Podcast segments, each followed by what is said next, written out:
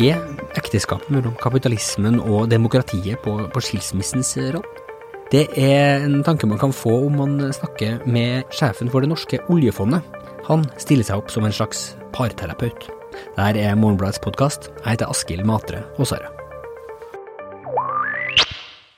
Kapitalismen og demokratiet har vært oppfattet som to partier i et ekteskap. Men du har et problem i ekteskapet. Den ene siden, demokratiet, bygger på likhet, og den andre, kapitalismen, skaper stadig større ulikhet. Det her ja, provokative sitatet om, om, kapitalismen og demokratiets uforsonlighet kommer fra ingen ringere enn Yngve Slyngstad, sjef for Norske Banks Investment Management, bedre kjent som oljefondet. Vanligvis er jo Slyngstad en mann av få og svært varsomme ord, men han tar altså bladet fra, fra munnen i et lengre intervju i, i Ukas Morgenblad, skrevet av økonomijournalist Maria Berg Reinertsen som jeg har med meg her nå. Hei, Maria. Hei, hei. Hver gang jeg får deg i studio, Maria, så blir jeg jo, som man bruker å si, veldig, veldig glad. For vi har en uh, gimmick. Alle liker jo gimmicker. Mm. Og, og, vi har en, en, gimmick her som starta her så sjøl sist uh, jul, var det vel, når vi snakka om portvinselskeren John Maynard Kanes. Uh, da drakk vi litt portvin, så tenkte vi at det var en fin ting å gjøre. For det var koselig. Vi har rista litt dry martinis her.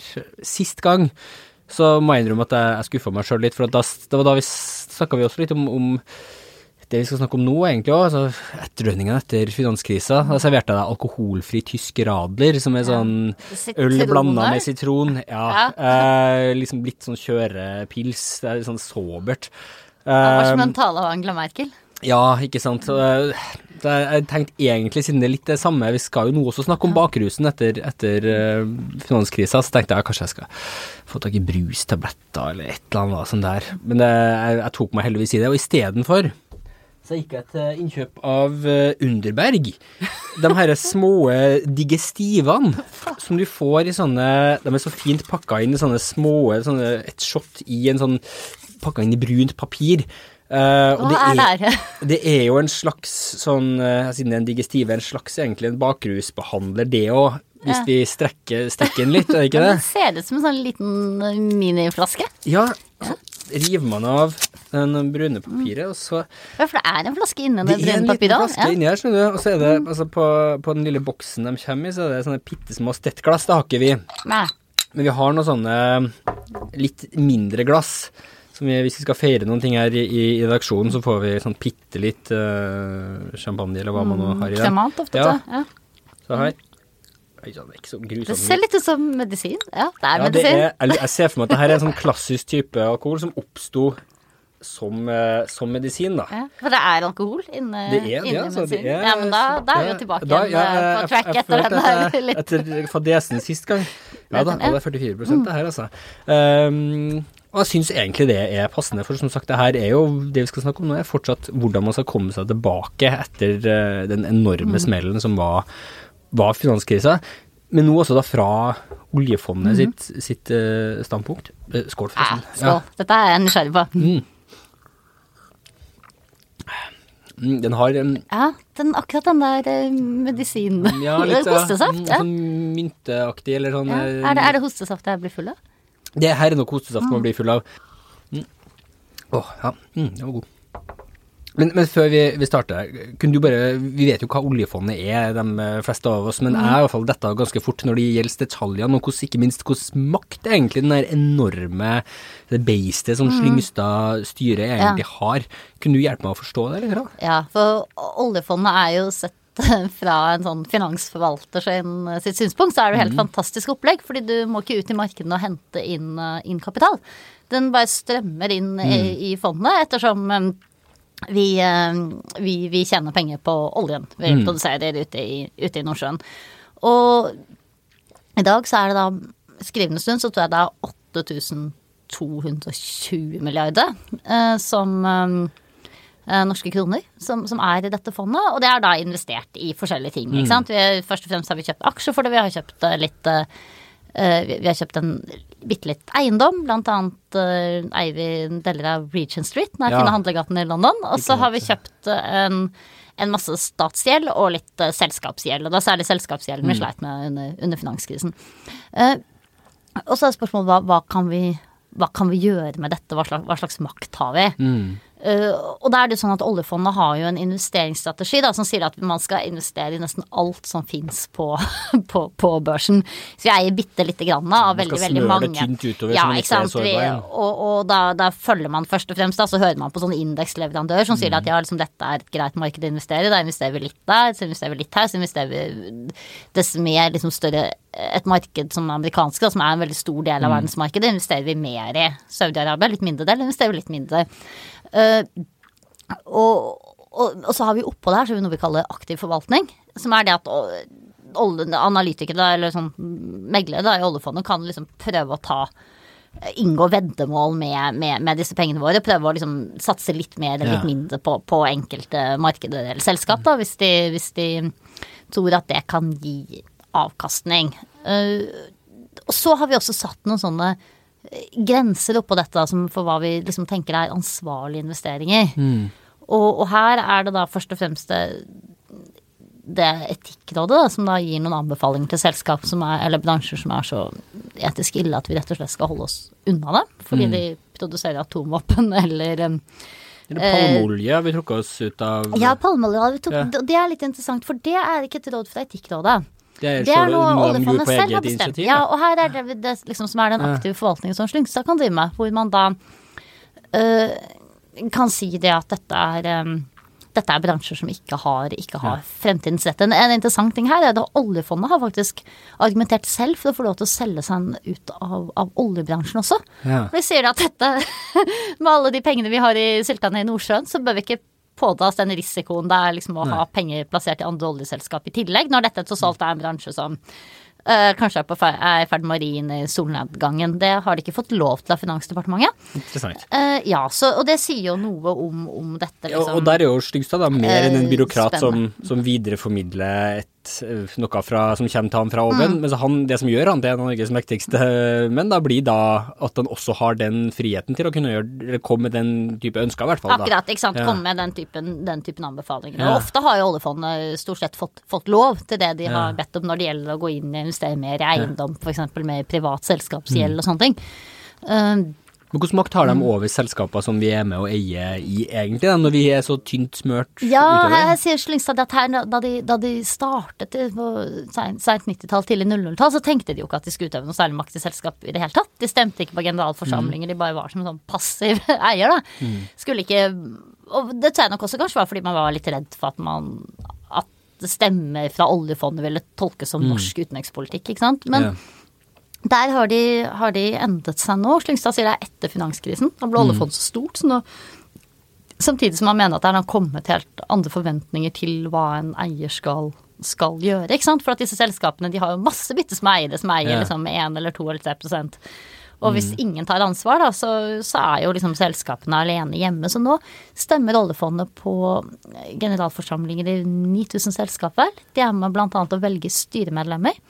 Det er det viktigste de gjør. Og, og, så har de også kontakt med en del av disse selskapene sånn i løpet av året, da.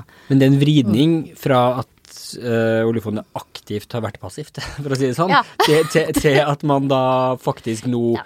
blir en reell uh, maktfaktor som, som, tar avgjørelser som både kan være moralsk og ikke minst da, i, i, helt aktivt Og, og det er jo en kjempevridning, hvis du tenker på hvor, hvordan norske politikere så på oljefondet, hvis du ser liksom i eh, seint 90-tall, tidlig 00-tall, hvor, ja. hvor, SV f.eks. For forsøkte å reise dette spørsmålet mm. flere ganger om vi kunne være investert i klasevåpen og sånt, som mm. vi hadde jobbet for å liksom forby. Eh, og, og, hvor eh, regjeringen Jagland f.eks. avviste det her med at nei, men vi det er ikke sånt, det, kan, denne skal, type det, ting nei, kan man ikke blande med Det kan man ikke blande med penger, dette skal vi gjøre, dette er utenrikspolitikk. Så, så er det en helt annen Så nå er det, de holder på å bli utenriks, norsk utenrikspolitikk, da? Jeg vil jo si det. Fondet vil si at de ikke gjør det. Ja. Fondet vil si det at de at, at, politikk er noe mye mer spesifikt. Mm. Hvor du f.eks. hvis de skulle solgt seg ut av Saudi-Arabia nå, mm. eller sagt at vi selger oss ut hvis dere ikke legger frem mm.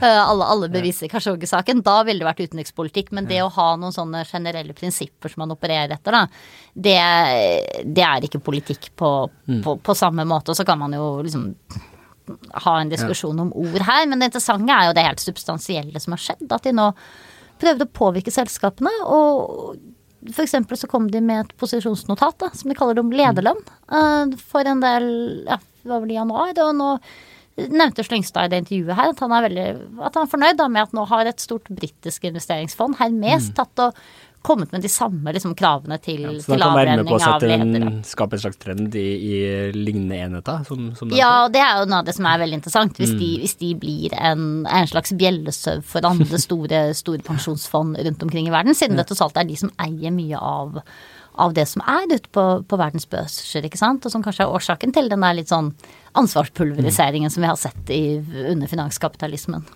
Og når du snakker med, med Inger Slyngstad, så, så, virker det som han tenker ganske hardt på akkurat de her endringene. da. Som man har en god del, om ikke kvaler seg, iallfall. Det, det her er en ting som uh, holder han om, våken om, om, natta. Hvordan er det å møte han når du uh, gikk for å, å, å portrettere han nå? Ja, nei, altså Han virket ikke som han hadde ligget våken om natten. Han var opplagt. Uh, men Hvor holder han til, egentlig? de holder til i, um, i Norges Bank. Mm. Så du går gjennom sånne sikkerhetssluser, da, eh, for å, å, å komme, komme, inn, og så ledes du gjennom det ganske sånn eh, forførende, syns jeg, litt sånn corporate miljø, da, med sånn eh, mørkeblå tepper og litt sånn mm. litt sånn mørkt tre som ser ekte ut og sånt ja. på, på alle gelender. Så kommer du da opp i et slags sånn glassloftshjørnekontor som han, han sitter i. Der sitter Slyngstad. Og, og der, um, der snakket vi da. Da var han veldig tydelig på det at det han først ville, ville snakke om, det var denne, hva skal jeg si, verdenssituasjonen, da. Hva ja. han ser i, i, stort. Og der ser han jo da tre ting. Ja, og, og mm.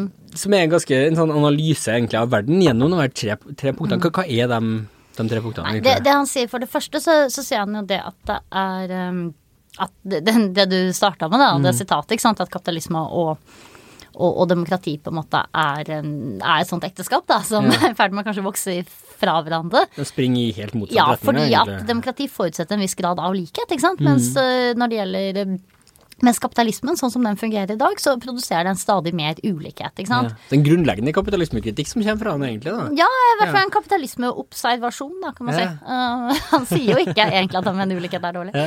Uh, og, og, og det, det, er jo den ulikhetsdebatten vi har hatt, mm. ikke sant, med Piketty og det, ja, alt det der. Men det er også peker han på det uh, Punkt to her, at du får stadig sånn større konsentrasjon av selskaper, ikke sant. Mm.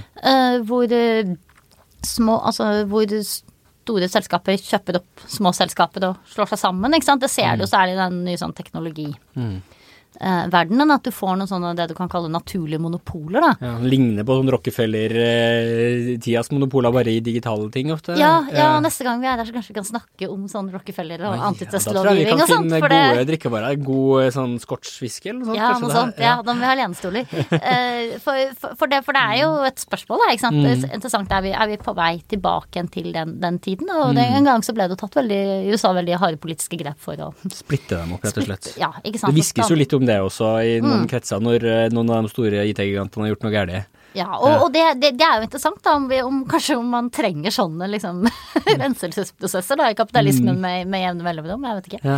Så, men, men det, det, er den andre sånn ulikhetsfaktoren han uh, påpeker, da, og også konsentrasjon av makt mm. uh, og, og, penger. Og, og, den tredje er da det at uh, markedet ikke klarer å, å, å, verdsette natur og klima riktig. Ja, du har ikke noen mekanisme i, i, kapitalismen som klarer å tenke så langsiktig Nei. som klimakrisa. Ikke sant. Vi klarer ikke det. Vi klarer ikke hvis vi, vi og, og, det som ikke har en pris, det tar vi heller ikke, ikke hensyn til. Mm. Og men hva, hva, sier han utover at han nevner dem her? Altså, jeg antar at han ikke kom ga deg et politisk manifest, han er jo ikke akkurat mannen til det? Men, men, nei, nei, men så kan du spørre hvordan er det oljefondet går inn og, ja. går inn og, og, og jobber med, med, de tingene her. Da, da sier han jo mm. det, at det at han merker at de må forholde seg nå. Eh, at det forventes at fond på et eller annet vis liksom skal forholde seg mm. til denne ulikhetsdebatten. At det preger synet på, på finansbransjen, da, og det, ja. det, må de forholde seg til. Men at ellers er jo det, sier han at ulikhet er jo det de egentlig har på en måte minst sånn mm. redskaper til å Uh, Miljø som kan ta, ta, ta grep og Ja, ikke sant. Der, der de kan ta grep, er mm. jo når det gjelder dette med prising av naturen. Uh, og det har de jo Og det er da han nevner for eksempel Og da fordi, som han sier, at de skal være en langsiktig investor, så de har lov til å tenke litt frem. Da sier de at ok, et selskap som har veldig høye eh, klimagassutslipp, f.eks., hvordan vil det verdsettes inn i fremtiden? Det kan helt kynisk være Ja. en dårlig investering hvis man har lengre perspektiv enn de fleste andre. Det, det, Ja. det, det, kan, det kan sies å være det, da. Så, og, og det er jo der oljefondet også har, har jobbet ganske konkret. Og det han sier det, og de har hatt lenge at de har hatt det de kaller forventningsdokument, da, som er noen ark med en del kulepunkter som de sender til selskapene de Ja. er investert i, hvor de sier ikke, ikke lobb mot klimaavtale og sånt. Mm. Og, og han sier at det de har lært der, er at det, hvis de skal kunne spille noen rolle, så må de etterspørre tall. De må, må gå superkonkret. ja, superkonkret ned, ned helt ned på mm, fabrikknivå og si liksom, dokumentere hvor mye er det det slipper ut her. For hvis du først liksom får tall på det, så vil jo kanskje også investorene bli interessert i det. ikke sant? Og se Ja. hvorfor i alle dager skal dere slippe ut så mye når naboselska- nabofabrikken som driver med akkurat det samme, ikke, ikke gjør det. ikke sant? Er det What noen- gets measured gets managed, sa han. ja, ja. eh, det var litt sånn Det var endelig litt sånn der, sånn den der bedriftssjargongen som jeg hadde venta ja. meg, da. Eh, så- Men, men apropos det du sier, det første punktet da, som jeg også nevnte på starten her, altså med, med demokratiet, da. Eh, Du, du tar det opp i, i teksten din. og Det skjer jo en del ting, f.eks. i amerikansk politikk, som jo har stor effekt på, på resten av verden også. Altså Elizabeth Warren, som du nevner, som muligens er en, en som det hviskes om kan bli presidentkandidat til neste runde i, i USA for demokratene, uh, har jo kommet forslag om å kreve at store selskaper som er i USA, lar ansatte få lov til å være med å velge ledelsen. Som jo er et ganske radikalt grep. Hvordan forholder de seg til den der typen Ja, og det er mye, mye, da. Det er liksom opptil Ja. 40% eller noe sånt. Så, så det er ikke bare den Det ansatte representanten du har i, i, styre, i styrene våre, ikke sant. Så Ja. uh, Nei, det er der han sier det at de på en måte, de, de har ikke en politikk til å møte det, ikke sant. Men de, de skjønner på en måte at det er noe de må øh, Noe som påvirker dem, da. Mm. Og, og noe som øh, Noe som de de, de kanskje må, må forholde seg til. Og det blir jo Mm. veldig interessant. Altså, det kan jo godt være det, tenker jeg, da, at hvis den Accountable Capitalism Act som hun snakker om, da, Mm. faktisk, faktisk blir, eh, blir realisert, så, så, så kan du si at det, det, det altså Eide som oljefond, da, som snakker om ansvarlig investering og Mm. sånt, de kan jo egentlig den, den typen som må dokumentere at man ikke, ikke liksom driver fullstendig rovdrift, Mm. ikke sant. Blant annet har du det et krav i oljefondet om eh, de har sånne forventningsdokumenter som sier at man, eh, man ikke skal drive med liksom aggressiv skatteplanlegging, Mm. da. Så er det litt opp til selskapet å definere hva som er aggressivt. Men det kan jo kanskje være en fordel, da, i en, i en sånn verden hvis, Ja. hvis selskapene hører litt mer på det. Så, så, så det gir jo egentlig på en måte mer tyngde til hele det her uh, ansvarlighetsprosjektet prosjektet deres. Som, er, som da egentlig er ganske sånn som er, er ganske radikalt, egentlig, men veldig stille og forsiktig og, og sakte, men, men sikkert at det skjer en sånn, Ja, sånn det, det er jo, ja, og det er jo fordi at det, det, er- det er jo også vanskelig sant, å få helt grep på hvor hva, hva ligger i dette, da? Fordi at de er jo hva- Ikke sant, hva, hva venter Altså, hva venter du deg for 8000 milliarder kroner? Da venter du deg ganske mye, men, men, men de eier jo kanskje 1% i et selskap, da, og hvor mye innflytelse skal de ha i et i, et sånt selskap, da. ikke sant? Det sier jo Slyngstad også, at de kan jo ikke forvente at, at selskapene gjør som de sier. De kan forvente at de på en måte leser det de sender dem og sånt. Så Ja. Men du, Maria, nå sa at du var tom i glasset. Skal vi se etter om det er Ja. litt igjen mer her? Skal vi se. det. Veldig Det her var Du- jo du å- kjempemorsomme. Du kommer til å bli veldig frisk, eh, frisk og god av det her, altså, tror Ja, jeg egentlig. I hvert fall nå når kulda har satt litt inn. Men det som er interessant med den samtalen du hadde med, med Styggstad nå, er at den egentlig er jo en del av, av eh, den debatten som du var med å, å starte for ei mm en stund tilbake her i Morgenbladet, om eh, framtida for økonomifaget. Mhm. Du, du hadde starta en stor diskusjon om, om der du insinuerer at det jo ikke har vært den store omkalfatringa man skulle tro etter en så stor ko- systemkollaps. Hvor, hvor det man tilsynelatende ikke klarte å forstå hva som holdt på å skje. Og det som er fascinerende igjen, apropos liksom den varsomme Slyngstad, kommer ut og sier at han skulle ønske det var flere, hadde vært en større endring, eller han forventa en større Ja, endring. han, han har sittet og ventet på paradigmeskiftet Ja. siden 2009 i hvert fall. Så han kommer Og- veldig tydelig ut på den sida Ja. av debatten, og det er jo ganske Og- fascinerende. Ja, det, det Ja. er interessant, for det, det er jo absolutt ikke Jeg vet ikke om det er majoritetsposisjon, men det, det er i hvert fall ikke en sånn øh, gjengs Nei, for, for hvis du mening blant norske økonomer. Når vi hadde denne serien vår, så kom jo folk ut litt, litt forskjellig, kan, Ja. man, eh, kan man si, av de mer sånn etablerte økonomene på, på universitetet, så var det egentlig bare Karine Nyborg, som øh, den, jobber mye med atferdsøkonomi, som, som sa at øh, så, så, så, Som gikk inn for at faget trengte større endringer. Ja. Uh, Og hun får da støtte av Slyngstad. Det kan du si. Eh, det er ikke sikkert det er de samme endringene de vil ha, men, men, eh, men, eh, men altså både professor Kalle Mone, som selv egentlig har faktisk vært med å utvikle et økonomifag i Norge, han, han, han mente jo at dette var en ganske sånn Han beskriver en ganske sånn organisk utvikling, hvor han sier at etter finanskrisen så har man fått litt mer har noen retninger av økonomifaget fått litt Man forsker litt mer på finans, man liksom de Disse retningene har fått litt mer noen retninger som har fått litt mer vind i seilene, men at det ikke er noen sånn veldig store revolusjonerende endringer, at det heller ikke er, ikke er nødvendig, fordi han mener at økonomifag ikke kan ha, gis skylden for ikke å ha forutsett den, den krisen. Og, og Magne Mogstad og Torfinn Harding, så, som også skrev. Magne er professor på University of Ja, Chicago. du kan lese innleggene mer Ja. på Morgenbladet. Ja, sånn, og, og de, de mener at det er helt misforstått å gi økonomifaget skylden for ikke å ha forutsett finanskrisen, da, og er jo veldig tydelig på at eh, at kritikerne, som de sier da, ikke egentlig har eh, på en måte avslører at de ikke har så mye innsikt i, eh, i hva som faktisk foregår i, i faget, noe de jo har, har Torfinn Harding og Eva Boye fra Rethinking Economics har debattert i Ja, spaltene våre etterpå. Men, men hvis du skal altså, Vanskelig å vite med, med Slyngstad og oljefondet, som da er Mm. litt ordknapp, men, men hvilket paradigme virker det som han da håper på? Hvis man ønsker seg en endring, så, så er det vel en, en viss type endring man er ute etter? Klar- Klarer du å tolke noe ut av det? Det første han sier er jo det at, uh, at, at det har skjedd så store endringer da, i hvordan vi driver, driver økonomi et, etter finanskrisen.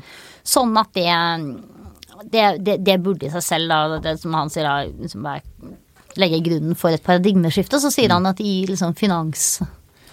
øh, liksom finansøkonomien, da, så, så har man nå begynt å, og som han sier, da, ta mer hensyn til institusjoner og, og, og disse litt sånn eksotiske tingene, men at han ikke ser det samme i økonomifaget. Så da kan vi jo tolke det som Ja. at, han, at, han, at han gir da en støtte til de som sier at man må være mer opptatt av liksom alt det rundt som, som skaper um, og påvirker de beslutningene som folk tar i, i et marked, ikke sant. At, øh, men øh, ellers så snakker han jo om øh, Sier han jo at snakker han jo om det såkalte inflasjonsmålet, som da er den, er den, den måten vi, hvis sentralbanken f.eks. i Norge styrer, styrer penge, pengepolitikken sin, setter renten, det som styrer det, og hva han sier at det han kaller jo det et veldig stort sånn politisk eksperiment, så det, det, det er ikke så, så vilt å anta at han ønsker seg noe nytenkning her heller, tenker jeg. Nei. Det er iallfall en, en, øh, en mulig tolkning.